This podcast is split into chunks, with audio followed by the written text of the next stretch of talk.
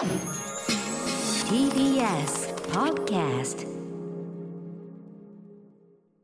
生放送でお送りしている明日のカレッジ金曜日武田砂鉄です。ここからはニュースエトセトラ TBS ラジオの澤田大記者と1週間のニュースについて話していきます。澤田さんよろしくお願いします。こんばんはよろしくお願いします。月曜日のイベントはお疲れ様でございまお疲れした様でした。来ていただいた皆さん、ねえ。それであの見ていただいた皆さんありがとうございました。もう大反響でございましたんでね。まだ配信チケットも発売中でございますんで、は引き続き見てほしいでございますよ、はい、余興もありますしね。もう澤田さんがね誰の許可も得ずにやった余興も 余興も楽しめますので。アフターでまた少しお話ししましょう。はい。じゃあ参りましょう。本編どこから行きましょうか、はい、あの今ちょうどですね、はい。岸田さんは、岸田総理、うんあの海外行ってるんですよね、外遊中でして、あの今週、ヨーロッパをぐるっと回ってて、フランス、ええ。イギリス、カナダとか、うん。まあ、カナダはアメリカですけど、はい。北米ですけどね。で、今ちょうどアメリカに滞在してまして、この後、本当、日付変わってすぐぐらいに、はい。1時 ,1 時ぐらいとかだったと思うんですけど、バイデン大統領と日米首脳会談を開催の予定と。うん。ということで、まあなまあ、中身はまだね、当然ながら今、まだやってませんので、出てきませんので、まあ、出てあれば来週うんご報告できればなと思あなんかってます。ねあの例の日米2プラス2の会合で、はい、まあ、このいわゆる、まあ、反撃能力敵はい。基地攻撃能力について割とね、はい。こうまあ言い方悪いだけどよくやったぞっていうような感じの言われ方をしてるんで、はい。まあ、これがまあバイデンさんとの日米首脳会談どういうふうに話題になって、どういう言葉で出てくるかっていうのはやっぱり注目しないといけないですね。はい。はいで今週なんですけれどもあの、先週ちょっと触れられなかったので、コロナの話をちょっとしようかなと思ってます。あのー今週日曜からですねあの中国に対するあの水際対策が強化されました、うん。で一方なんですけども中国が火曜日10日なんですけれども、うん。中国に行く日本人と韓国人に対するビザの新規発給を取りやめるとうん。いうのもこれニュースになりましたよね。うん。で中国外務省の副報道局長はその日韓を念頭にして、まあ、少数の国は政治的な操作をすべきではなく差別的な取り扱いをやめるべきだとうん。批判をしたと。うんということで、これに対して林外務大臣が、えーすぐさまあの中国が新型コロナ対策とは別の理由で、えー詐称、まあ、これ、ビザですね、うん。発給の制限を行ったということは極めて遺憾であり、中国側に対して外交ルートで抗議するとともに、かかる措置の撤廃を求めたところだとうん。いうふうに話したと。いうことで、ちょっとコロナが今週、ちょっと話題になりだしているという、日本と韓国限定というところがちょっと、うん。なかなか読み取れないところ読がありますよね。み取れないところですけどね。うん。まあ、水際対策、まあ、日本に関してはあのああのはハードルを上げたとはい。いうことなんで、まあ、それに対する抗議なのかなというところなんですけれども、うん。今週やっぱり少しずつまあ報じられてはきた感じはするんですけども、あの1日あたりの死者うん。が過去最多にを更新し続けてて、うん。例えば木曜日だとあの489人っていう数字が出てたり、489人。はい、1日あたりですね。えで今日とかだと共同通信調べだともう500人を超えていると。えいうことで、これ、うんあの第7波と言われるあの去年の夏のはい。波をもう完全に超えてきている数なんですよね。で今週水曜日、あの厚労省のアドバイザリーボードが年明け1回目開かれまして、えー先週と今週を、まあ、比べてどんぐらい増えてるかっていうのを出してたんですけども、まあ、ここまで1位とかで下がってきてたところも、こはい。の番組で報じてたんですけども、そうですね。それが1.28と増加傾向になってますと。うん。で特にやっぱ亡くなっている方とか、救急車の搬送が困難になっているっていう件数がこれまでの最高値を超えているうん。ということですね。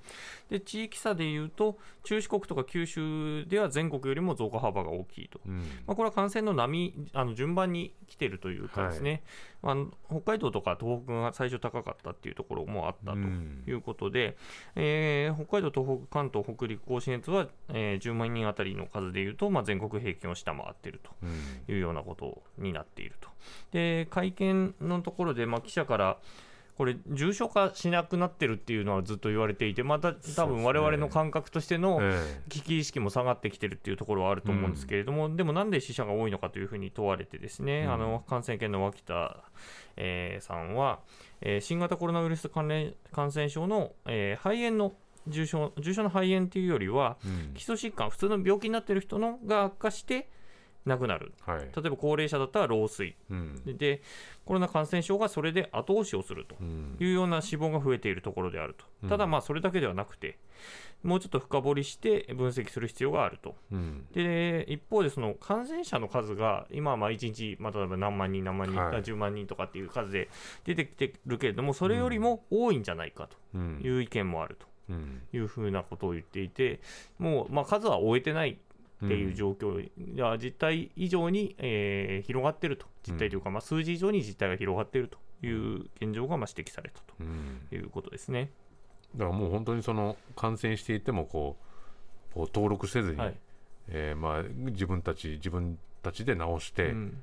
ていうことでその数値には入ってこないうん。人もかなり多いのではないかということですね。まあ、全数把握ももうやめてますからね。はい。うん、で、その会議の中では、あの感染症の専門家らを中心にして、ですねあるペーパーが、まあ、ペーパー今回2枚出てるんですけど、そのうちの一つが、新型コロナウイルス感染症に、えー対策に関する見解と感染症法上の位置づけに関する影響の考察という長い文章が出たと。また長いタイトルだね。はいでそこで何書かれてるかというと、まあ、要するにあの2類、5類の見直しをしたらどうなるっていう話がええ。まあ出てるっていう、はい。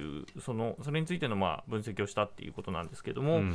まあ、このコロナ、COVID-19 については、まあ、インフルエンザとの比較が出るけれども、インフルエンザによる死者数はまあそのま、えーここまで大体平均すると年間3000人ぐらいであると。うん。で一方で、そのまあ発生届、まあ、つまり補足されているうん。えーコロナで亡くなっている死亡者数は2022年で3万6000人うん。いうを超えていると。うん。いうことで、まあ、単純計算で12倍、はい。まあ、コロナの方が亡くなりやすいと。うん。だから単純にその亡くなっている数だけで比較しても、うん。まあ、全然違うとそうですね。いうことですね。うん。で、その免疫っていうのをまあ獲得するわけなんですけれども、ええ感染したり、あるいはまあワクチンを打ったりするとっていうことなんですけども、イイングランドと比べましたと。うんでそうすると、イングランドの献血者あたりのその免疫を調べてみると、ええー8割以上がすでに感染を経験したことが示示されていると。えうんでも、だけど流行はすると。うんだからつまり1回かかっただけでは、まあ、またすぐかかる可能性はあるよとうん。いうことですね。でちなみに日本の献血者で、まあ、検証してみると、感染した人の割合はイングランドのおよそ3分の1、大体28%とかって言ってましたけど。はい、でワクチン接種率も世界的に見ると日本高いんだけれども、えー接種回数が増えるごとに、まあ、その数っていうのは低下している、うん。まあ、3回打ったらいいかなみたいな、2回だったらいいかなとか、うん。そういう人たちがまあ増えてきていますようんということで、まあ、重症化率は低いというふうに言われているけれども、まあ、移りやすい、極めて高い電波性を、えー有するオミクロン株では、感染者の急増や高いピークによって、適切な医療の提供を継続できなくなる恐れがあり、これを避けなければいけないと。いうことで、えーだから感染症法上の分類見直したとしても、まあ、オミクロン株のリスクに合った対応の継続が求められますよと。うん。いうことを、まあ、その文書では書いていると、まあ、だ分類変えたところで、対応自体をは変えられないようん。ということを書いていて、まあ、あとはまあよく言われるのはその、えー医師会とかの会見とかだとよく出てくるのは、その医療費の負担がやっぱり分類を変えてしまうと、うん。まあ、多額、特にあの重くなった人に関して一気に多額になるとえいうことについてどうするのかっていうところも一緒にやんないと意味がないよねという話なので、まあ、これも、ただ、まあ政府としてはもうやっていくよということはもうほぼほぼ決めてるので、うん。じゃああとはその負担の部分をどうしていくのかっていうところをまあ見ていかないといけないなというところですね。あとリスクコミュニケーション関係の専門家からも文章が出ていて、はい。まあ、過剰にはびこってしまった余計な感染対策と称する介入、うん。まあ、やりすぎい意味がないことのやりすぎだったりとかっていうところについても啓発していかないと、うん。これ新しいせあの健康習慣の啓発がうまくいかないんではないかという趣旨のペーパーも出ていると。うん。一方でちゃんと対応はしてほしいけれども意味ないことをやりすぎるっていうところは残ってるよねと、うん。そこは改めてくださいねというペーパーが出たと。だからそこをこうて丁寧にこう区分けしていかないと、こうもうもう大丈夫なんだって何のためにこれやってるんだこっけっていう対策がいっぱい実はあるっていうことですよね。かといってだからこのまあ2類5類の議論の前にまあ最初に澤田さんおっしゃってたけれども、まあすでにやっぱりこうね死亡者がかなり増えているっていうことと、この救急搬送で困難事案というのが何これまで最高になってきてるっていうことを考えると、もうやっぱりこれいもう本当にい今すぐに対応しなくちゃいけない問題っていうのが多々起きてるわけですそうもんなんですね、あと、かかりやすくなってるっていうことで、亡くなる数がまあ単純に増えてるっていうところもあって、うん。だから最初の頃はほ子供はほとんど亡くならないっていうふうに言われていたけれども、かかる数が増えてきたら、やっぱ亡くなる事例も当然増えるとうん。いうようなことがあるんで、いや、子供は大丈夫だよとか、うん。ま私は軽症だったから大丈夫だよっていうところで思っていたら、実は子供に移ったら、その子供が亡くなっちゃうなんてこともあったりとかっていうこともあるので、まあ、全然あの舐めちゃいけない病気だというのは、まあうん。私も周りにかかった人間がいますし、まあ、ええ。佐哲さんもかかってるしそうですねっていうことで、それを見ていても、あん。自分はかかりたくないなというふうには思う病気ではあるのは間違いないなというふうには思いますので、まあ、あの警戒警戒してもかかっちゃう病気ではありますけれども、うん。まあ、警戒しましょうということでかね。ですすね。はい、で、えーいよいよはい。国会が始まりますよと、そうかそうか。ちょっとシーズンイン。シーズンちょっとねね。あの、うん。体温めていかないとっていう感じなんですけども、まあ、そうすると国会が始まりそうになると、大体国会が動き出すということなので、今週。そうなんですね。あの、国対委員長会談というのおが相次いでいろんなところで開かれるという、うんここのここ3日間ぐらいっていうこの番組ほどど国対委員長を追ってる番組はないないですね。言われてますからね。まあ、週刊国対ニュース的な感じですからね。週刊国対はい。です。まず水曜日なんですけれども、うん。自民党の高木国対委員長と立憲民主党の安住国対委員長が国会内で会談しました、これ、うん。高木国対委員長、変わるんじゃないかっていう説が年末ぐらいに出てたんですけれども、まだあのめでたく留任と、明確留任。はい、じゃあまあこのまま行くということ行なんですかね。くということになりましたね。で、その高木委員長から安住国対委員長に対して、まあ、今月23日、はいえー再来週の月曜日うんから、えー通常国会開会しますよとはい。いうふうに伝えられました。で臨時国会の終了後に、まあ、この番組でも触れてますけど、防衛費の増額とか、はい。原発政策の見直しとか、うん。えー子育て政策に予算をどうするかみたいな話とかが一気に決まったと。うん。いうことについて、立憲民主党の安住国対委員長は、まあ、暮れにバタバタと国会が閉じた後で、えー国会で議論もしないままに重要な政策転換を図ったのが岸田内閣のように見えると、うん。で国会での審議や説明をせ、えーしないまま一方的に方針を決めたので、こういうことは、えー政策決定のやり方としては、私は大きな問題があるのではないかとうんいうふうに、えーそれをまあ高木さんに対して伝えたと。まあ一気にポンポンポンというふうにね、はいこう国会閉じた後に一気に進んだ感じありますからね。でさらに、はいえー細田議長の旧統一教会の話、うん。ほっかぶりしたまま何の説明もしてないと。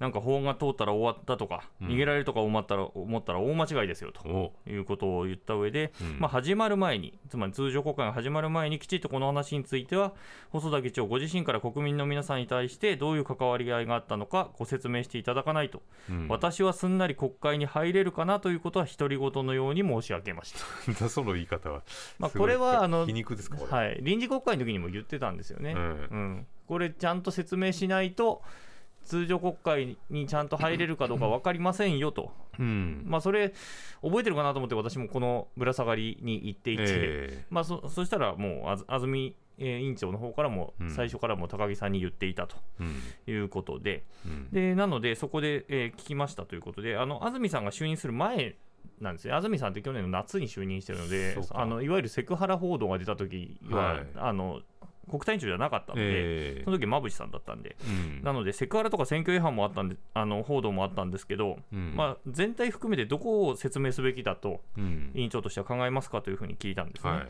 でそしたら、あまあ、セクハラなどの報道もありましたと。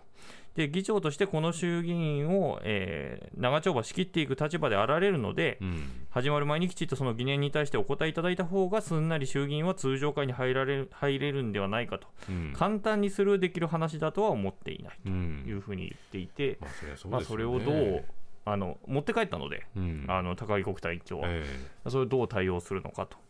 結局だからああいうふうにねまあ澤田さんがこうこう辛抱強くとか執念深く追いかけててもああいに答えないと、結局こうやってずっと続いてさあ始まるぞってなった時に当然だけどまずそこのゴニョゴニョした状態っていうのが問われるわけじゃないですか、はい。だから用意どんで始められなくなるっていう事態をまあ、招くわけですよね。この執念深く追ってたことがですねまた後から出てくるんですけども、ええでさらにあの高木国対委員長ですけれども、今回の国会に関しては、これまでにない重いいろいろな法案が提出されるというふうに思っているというふうに言ったと、つまり議論必至の法案があるということを示唆してるんですね。うんでこれ一部報道ではあのスリあのウィシュマさんの件がなくなる件でがあって、まあ、廃案になってた入管法の改正案っていうのがどうも入ってくるよと。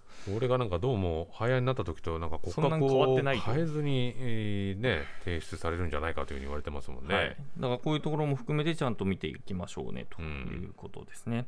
でも木曜日なんですが、えー立今度は立憲民主党の安住国対委員長と維新の遠藤国対委員長が会談をしたと、はいで通常国会でも連携していくことで合意、うん。で来週にも代表同士で、えーそれを合意しますよとうん。いうことで一致したと。で安住さんは国対委員長のもとに合同国対的なイメージででのものを組織を作ろううん。という話をしたと。うんつまり国会対策は一緒にやっていきましょうとはいうこと。で一方それをどういうことなのかなと思って遠藤さんの会見に行って聞いたら、あうん。えー何の議論もせずに協調路線を進めていくのはいかがなものかと。うん。ちょっとあの穏やかじゃない感じになっていてうん。と述べててどうも党共闘していくことに対して牽制する意図でそういう組織を作る、なんか早速ちょっと亀裂じゃないけどもう合致はしてない。うん感じも出てません？これ、はい、うん。でさらにこの枠組みに国民民主党も加えたいということも言っていると。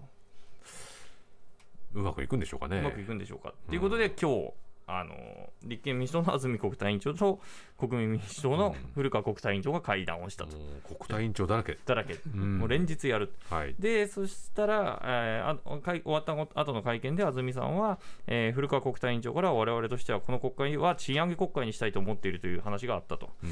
で、その中で、えーあの防衛増税とかには反対したいとうん。思ってるんで、そこでの足並みは一致しているとうん。いう話があったんだと。うん。した上で、えー私と私どもと維新が、いえーテーマ別で一緒にまあやっていくっていうことについては、えー今回は見送らせてくれとうん。言われたと。あれ？見送り。からは振られたと。振られた、はい、うん。で古川さんの方もあのぶら下がりの方に行くと、えー協力できるところは政策ごとには協力していくって言った上で、うん。えー立憲さんと維新さんが作られるチームには参加しないと、参加しない。ピシャリと。出ない。出ない。参加しない、はい。うん。まあ、これ、チーム作るっていうのはまあどういうことかっていうと、ええ。まあ、あの多分双方の支持者から、えー例えば立憲の支持者からは、なんで維新と組むんだと、うん。維新の側からなんで立憲と組むんだとうん。いうふうに言われてたので、一応共通でやるっていう枠組み、つまり一致できるところを作るっていうための、えープラットフォーム的なところを作っておきましょうと。うん。だちゃんと政策で合意してるんですよっていうのを見せるための、まあ、こういう組織を作るっていうことで、一応、形上の、まあ、なんというか、エクスキューズを置いた。うん。まあ、そのための組織。でそこにまあ国民も入れることでなんとなく野党全体をまとめるためのうん。組織なんだよっていう体にしようとしたんだけど、うん。まあ、国民からは振られたとうん。いうことですね。うん。なんかそのまとまってる漢字を作ろうとしたけど、はい。その漢字も作れなかったっていう。はいことになるんですか、これは？まあえー、と臨時国会である程度のまあ実績ができたというところで、ええ。なんだけれども、それぞれの支持者は基本的には納得はしてなくて、うん。だからそこをある程度の利が取れるということは分かったけれども、うん一方で、ままあ、だからといって支持率が双方上がったわけではないので、はい。そこをどうしようかっていうところの苦肉の策が、うん。この一緒の合同国体、あるいはプラットフォームと呼ばれる、うん。えー組織になったのかなというふうには思いますね。うん。だから、まあ、結果から言うと、臨時国会とそんな変わらない感じでやるんだなというふうに理解しましたけどね。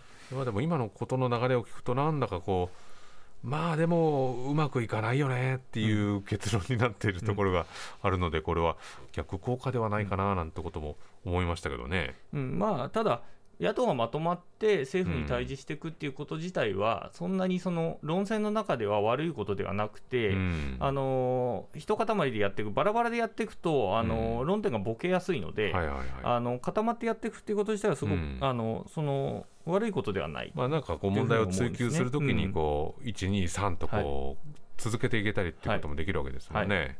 それは大切なことですね。問題点も共共有できるわけですね、はいはいはい。あのその同じ共通の土壌さえあれば。うん。っていうところなので、まあ、臨時国会ぐらいにはなるのかなというふうな感じは、あのこの1週間の動きでは感じるところかなというふうには思いますね。うんで今日はあの議院運営委員会というのが開かれまして、はいあの政府側からほ正式に23日にやりますよということが、うんまあ、国会に伝えられましたということです。で、その中でもう一つ決まったのは、国会の中でそのコロナ対策もちょっと変えますよと。ほいうことが決まってて、でこれまでマスク着用義務付けだったんだけれども、うん。本会議ではアクリル板をドーンと演台に置くので、うん。あのマスクそこでつけなくていいですというんことになったと。本会議、はい。うん、だあまあ、義務付けないので、別につけててもいいんですけど、ということで、で、これ、各委員会についても委員会ごとの判断にしますってことなので、ええ。そのマスク外すっていう機会、特に質疑者ですね、うん、が外す、えー一方、その傍傍聴っていうかあの、議席にいるときには、えーつけておいてくださいねという感じになりそうだと。なるほでさらになんですが、その今日の委員会の中で立憲から、あ理事会の中で立憲からその細田議長について、マスコミとかメディアにし説明するようにと、ど、国民に説明するようにっていうのを委員長に言ってくださいと。うん、うんいう話が出て、で山口衆院議員委員長は、もうこれ、議長に伝えますと言った上で、えーこれまでもその紙で対応したことや、一部メディアに歩きで取材に応じたりしてるんだけどなぁと答えたと。うん、これは困った事実と異なるんじゃないですか、これは。はい、あの取材に応じてはない、応じてはないっていうか、まあ、言いたいことを言ってるだけで、うん、答えてないから、全然澤田さんのクエスチョンにアンサーって感じではないですよはい、ね。聞きたいことには答えてくれなくて、うん。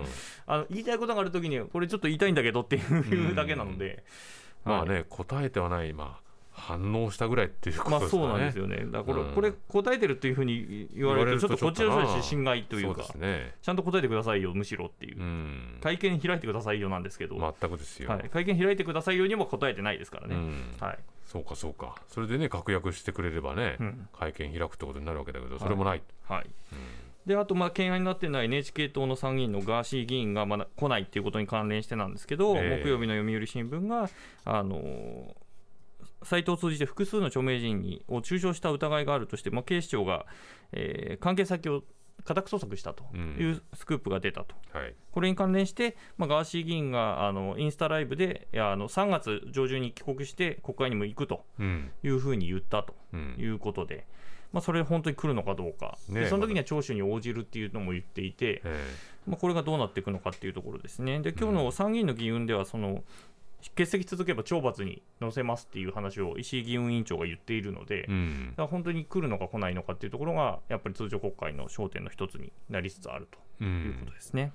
まあ結構ガーシーさんも僕も本本をね読んだら、はい。まあ割とつその時にはすごく強気なことを書いて、なんか議員の頭を引っ叩いてやりたいわみたいなことを書いてたんですけど、いざあのこう議員になってからは全然帰っても来ないし、ね、実際にこう現場に立つということもない状態が続いてるんで、まあ、これが3月にまあどうなるのかというところですよね。3月でいいのかっていう問題がありますもんね開くのは再来週の月曜ですそうですからね。よね。うん、だからそのそうか3月っていうことも別にこううなずいちゃいけないところがあるわけですよね。えー、佐田さん今週もありがとうございました。はい、失礼しました。この後放送終了後には YouTube でアフタートークの配信もあります。そこでも澤田さんと話しますので、ラジオでお聞きの方もぜひ終了後 YouTube ご覧になってください。以上ニュースエトセトラでした。